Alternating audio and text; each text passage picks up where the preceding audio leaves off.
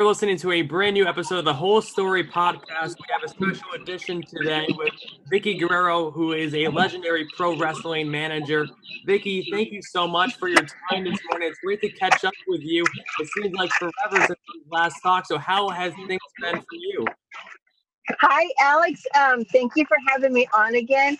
Um, life is good. Uh, things are very different now since we've last spoken. Um, but life has been very good. You know, I've been uh, busy with my book and appearing on All Elite Wrestling, and uh, just just like you, staying at home and trying to wait for this crazy thing to finish. You know, so everyone can get back to their normal jobs. Mm-hmm. Now, this is the first time since we've talked since your new podcast, too. Excuse me, podcast. So, what has this been like for you to kind of test out this water in podcast as well as transition to AEW as well? Well, I'm trying to be as good as you guys because y'all are the professionals in the podcast business. Um, I, I, started back in October of 2018. Uh, I love it. You know, I mean, it's taken a while to, to take off the ground, but, but I have a producer, uh, Jerry Strauss, who's just been my biggest asset and helping me, you know, edit and uh, collect guests. And as you know, it's a lot of work to keep content going but I love it. I'm a talker and I love to meet new people and hear about their life. And um, we have episodes that release every Thursday. And uh, I'm, I'm enjoying it now that I'm part of uh, All Elite Wrestling, you know, to do special appearances. I'm able to use their roster, you know, for content. So it's been a really good transition and I like it, but I'm trying to catch up to your status.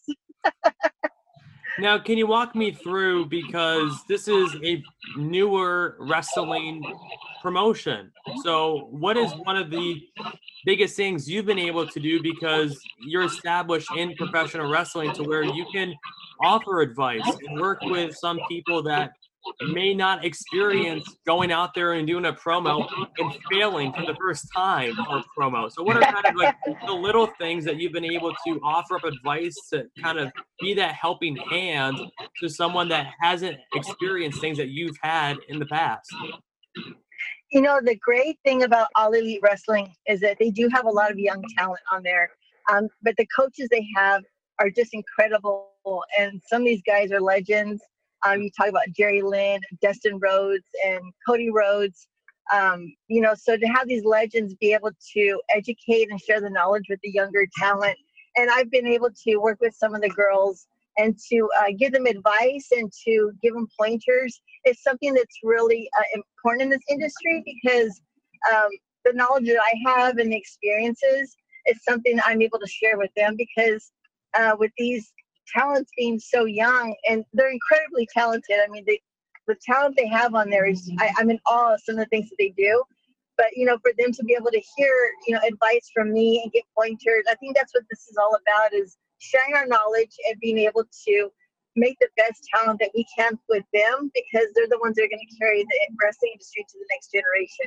Mm-hmm what was one piece that you wanted to make sure that you know you value that everyone follows. Now obviously everyone kind of has their own path not really path but what's one value that you want to maintain that everyone follows in professional wrestling going forward?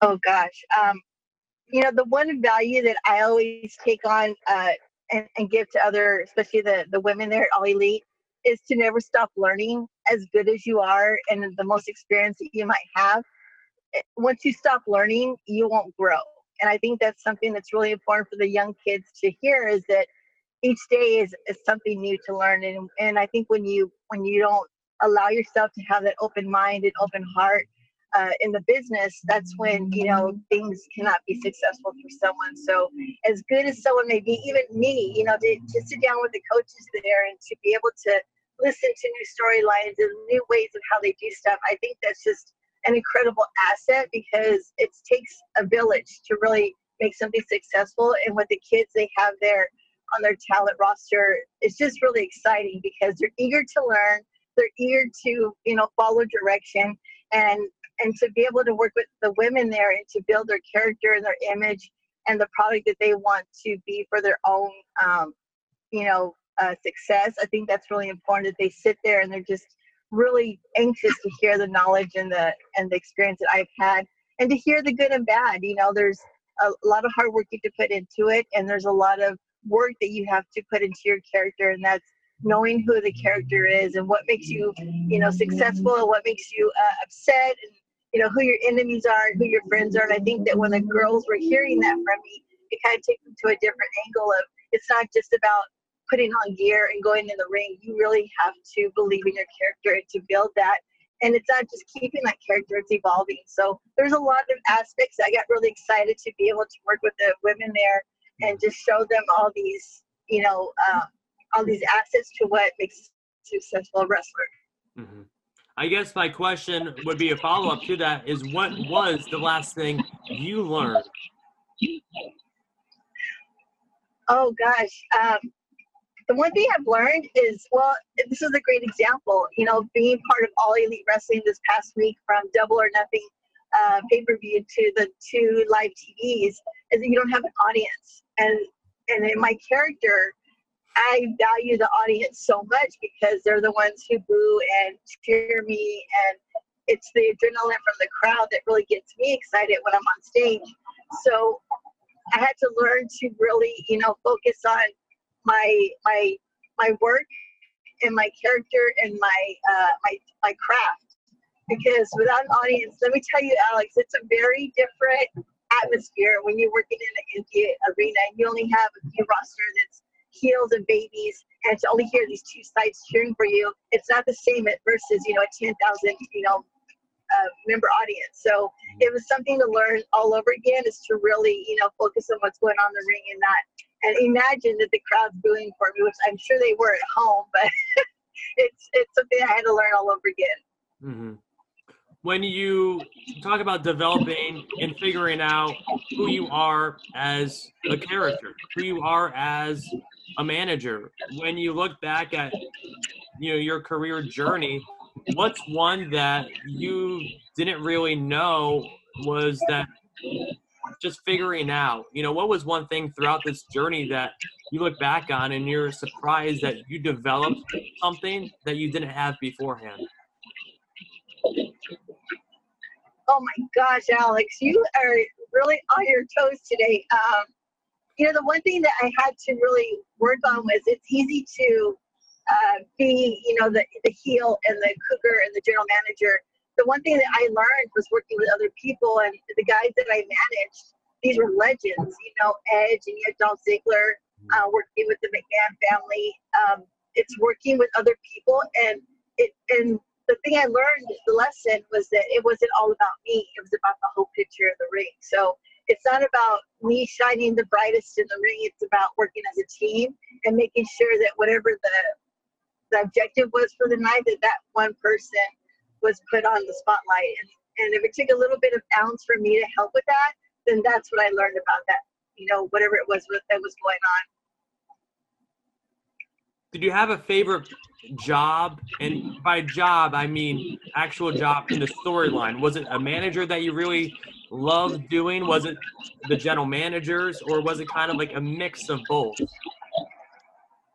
Um, I love managing because I love being involved in the match to where I could cheat, I could get disqualified, I could take the focus off the the the wrestler I was working with, whether it was like Cool or Edge or Dolph. Um, I love being involved with the match because it just excited me to be able to have those two minutes of pissing off the crowd. You know, that was my goal for each night. Um, general managing was fun too, but of course, you know, it was scripted to where you know, it didn't really come from me or what I wanted to do in that particular night. So the know the managing of a superstar was a lot more fun because I, I had a lot more creative uh, input into what was going to happen for that match. Mm-hmm. Did you ever think you were going to be a general manager at, at some point? Because I mean, it's kind of not really in the storylines too much anymore. So it, it's kind of almost a thing of the past in some ways. So did you ever think that you would get to that level of being a general manager um, in your past? No, um, you know, I'm, I'm always grateful for WWE. They gave me the opportunity to try general managing, and I loved it. I, I mean, I love, you know, taking you know certain superstars out of championship matches and the the aspect of you know pissing off you know the babies the, for the night that was a lot of fun and the, my whole opportunity to be a general manager or manage for the for a particular show it was just a lot of fun. I mean, it was never work at the office. I, I went to work and I was excited to see what I was going to do for the night. So that was something that I was very blessed with that they trusted me to be the general manager and manager. Mm-hmm. Um, so every night was just a, it was a unexpected thrill, so to speak. You know, whatever I did, I had fun at it. Mm-hmm. Now, again, you're in AEW now. What is something that you haven't been able to do yet in professional wrestling that you want to take to AEW and maybe try something out there? Well, right now I'm not signed with AEW, but I am given a lot of opportunities to work with the talent and to be appearing on their show. The one thing that I am looking forward to, if I do get the opportunity to be signed, is working with the women. I think the women have a lot of growth and they have a lot of ability to make a name for themselves and to represent all elite wrestling in a, a higher capacity than what they are now. And if they trusted me to be able to, you know, be the the person for the women, you know, to make sure that they're branded well and they have good promos and that their matches they look well and they, they feel good about where they're at in their character. That would be something that I'd be really blessed and, and to be a part of. Mm-hmm. So, like, when you look back at the career that you have had and the journeys that you have had, what's still left for you that you still is on your top of the, your priority list to go out and still accomplish? Is it getting back, you know, into full time with professional wrestling, or is it kind of a little bit of both? You know, I like doing podcasting, I like writing books, I like doing, you know, some appearances here and there, kind of a mix of everything. What do you see you really wanting to do in the near future? Well, if I had a choice and an opportunity, I would love to be full time, you know, managing uh, a superstar all elite wrestling, but as well also taking on different responsibilities of working with the women and working with the coaches there.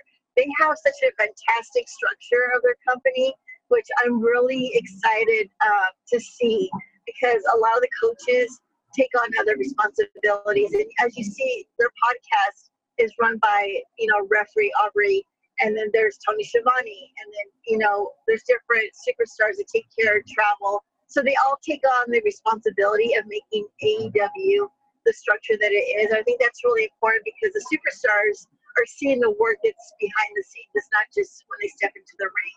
They're taking on the administrative and also, you know, like the travel and um, the branding. So I think that's really a cool aspect of All Elite Wrestling is that everyone's involved and it's not just being a character it's about behind the scenes and working on your days off i think that's that's really exciting if i was able to you know be a part of that mm-hmm. 100% um, when you look back now and you're again writing your book right now in the process of that what's been this journey like for you it's something completely different for you yeah you know right now it's it was a very strange time because before covid-19 hit my book was going full full speed ahead. And of course, my editor and all the publishing companies are in New York, so everything stopped. And now we're starting to uh, work again, and things are kind of getting a little bit faster in the development. Um, I, I, love working on my book because I'm able to uh, talk about my life with Eddie and my experiences as being going from a housewife to a superstar, and that's something that's very unheard of, especially you know in the wrestling industry, um, but also to be able to be a voice for women who went through spouses that had drug abuse and alcoholism, uh, being the voice for a woman that doesn't think that, you know, that she can't do something because she's over 40.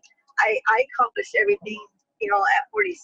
So that's something that I think it's really important to be um, a role model and a mentor to other women, men, and even, you know, anyone that's reading my book that age is just a number and you can accomplish anything you want as long as you believe in yourself. Mm-hmm. Writing a book that he is a very open you're writing a book on your life you know at what points what conversations did you have with people close to you of how far do i want to go when writing this book because it can get very real and you're talking about your life so at what point did you have those discussions and you know, knowing how far do I want to go writing this book? Yeah, um, you know, writing the book was something that I need to talk to my daughters about uh, to be able to get their blessing, so to speak, because they went through a lot. Uh, you know, having Eddie as a father and our life was very different. You know, Eddie would be gone for two to six weeks at a time. So they were stuck with me a lot and they knew that there was a lot of struggles with um, Eddie's alcoholism and drug abuse. And I think they tried to, you know. Compensate a lot to make life easier for me. So to be able to sit down and talk to them and and uh, be able to get their blessing was important. You know, my oldest daughter Shaul went through an eating disorder. Um, I asked if I could talk about that, and she, of course she was, you know, she's an open book as well, and she wants to send a message as well to other people that are suffering from eating disorders. So my book is just a really important message that not only did Eddie get to write his side of the story, and he wrote really good things about me and gave me a lot of, um, you know, support for what I went through. But my book was, I felt was so much more because um, there's a lot of people that suffer with having a spouse that's going through alcoholism or drug abuse or, you know, children going through eating disorders and there's bullying and there's um, moms that are raising kids as you know a single parent and even dads too so if my book is able to uh, have my story be known and they're able to see uh, what i did i don't have all the answers and i did things my way but to be able to you know know that you know i did things after 40 you know i, I became a wwe superstar i raised my girls um, you know i wrote my book i was able to uh, you know, do a podcast and to find my own identity. That I just, my message is to never let anyone know that because you're a certain age, that life stops. It's you make life what you want it. And I think that's really important to be a witness to other people to hear. Mm-hmm. Did you reach out to anyone when you were in this process of writing your book to kind of walk you through because you know it can get tiring you know because you're reliving history basically you know so who did you kind of stay close to while this process was going on as well um, you know i'm still writing it but it's my editor uh, she's the one who tells me a lot about uh, how i'm able to uh, be able to have this story relate to the audience that's reading the book. And, and that's something that was very uh, hard for me because i think I'm, when i'm writing my book i think oh this sounds great. But my editor's like pulling things out for me and she goes put me in the room and tell me what it is that you feel and see and you hear and are you crying? Are you laughing? And that was something that was very hard for me because i really had to just sit and uh, remember those times of you know with eddie you know going through rough times with him and uh, with my daughter and then also performing in the ring. Like it was a lot of emotional uh, feelings i never thought i would feel before. So that was something that she's been helping me with and you know she's like no take it back. It's not i don't feel it. So i have to like go back and like really remember the moment. So it's been good my this is my favorite part of the show vickie is a fast five quick round. It's five quick questions and you have however long you take to answer them. This is my favorite part of the show. It's a fast five quick round. It's five quick questions as you know vickie. Uh, so you have however long you take to answer them. Are you ready? So first one, what is one thing that one song that you can listen back to that brings you back to your childhood? Uh, bon Jovi, "Living on a Prayer." A great song. I listen to it all the time. what is your biggest pet peeve? My biggest pet peeve is someone smacking their food with their mouth open. Yes. Where is one place that you haven't vacationed yet, but you would love to? Uh, Tahiti. Who is one wrestler that you would love to manage that you haven't yet? Uh, Nyla Rose or Brian Cage, but Brian's already taken. But Nyla Rose. One hundred percent. What is what would be one finisher move that you would love to try out that you haven't yet? Uh, the three amigos. I'm surprised we haven't seen that one yet. Yeah, I, I know my limits, Alex. Yeah, I, I'm not a wrestler. you always have to believe you you you can always just keep trying, right, Vickie? Yeah, that's right. and then the last one for the fast five. What is one thing that you can't live without?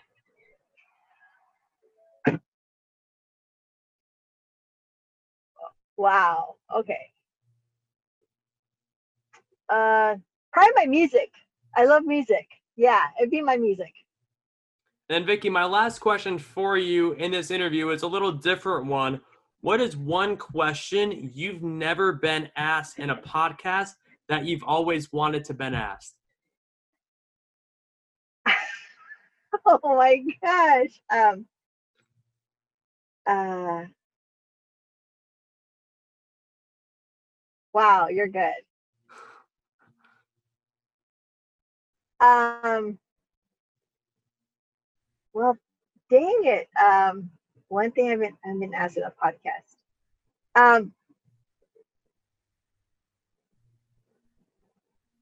uh, oh wow. That's a tough One thing. I- One thing I haven't been asked. or um, maybe not just on a podcast, but just in life. What is one question you've never really been asked that you've always wanted someone to ask so, you? Uh, probably. Um, no one ever asked if I wanted to be a wrestler, and I, I didn't. You know, I was told to be a wrestler. You know, I was told to be in the ring. Um, that was something I, I did everything at 100%. You know, I did what I was told, but my comfort zone is being a manager or um, a general manager. But to be in the ring in a, in a match terrified me, and no one ever asked if I was okay with that. yeah. Um, you know, but about life, I think that no one ever asked if I was lonely when Eddie passed away. You know, it was a very hard life, and I think no one. I think they took it for granted that I was okay, and hmm. that was something that I wish that people acknowledge that you know it was it was hard to to be by myself. It was a very lonely time. So there you go. You I let you know.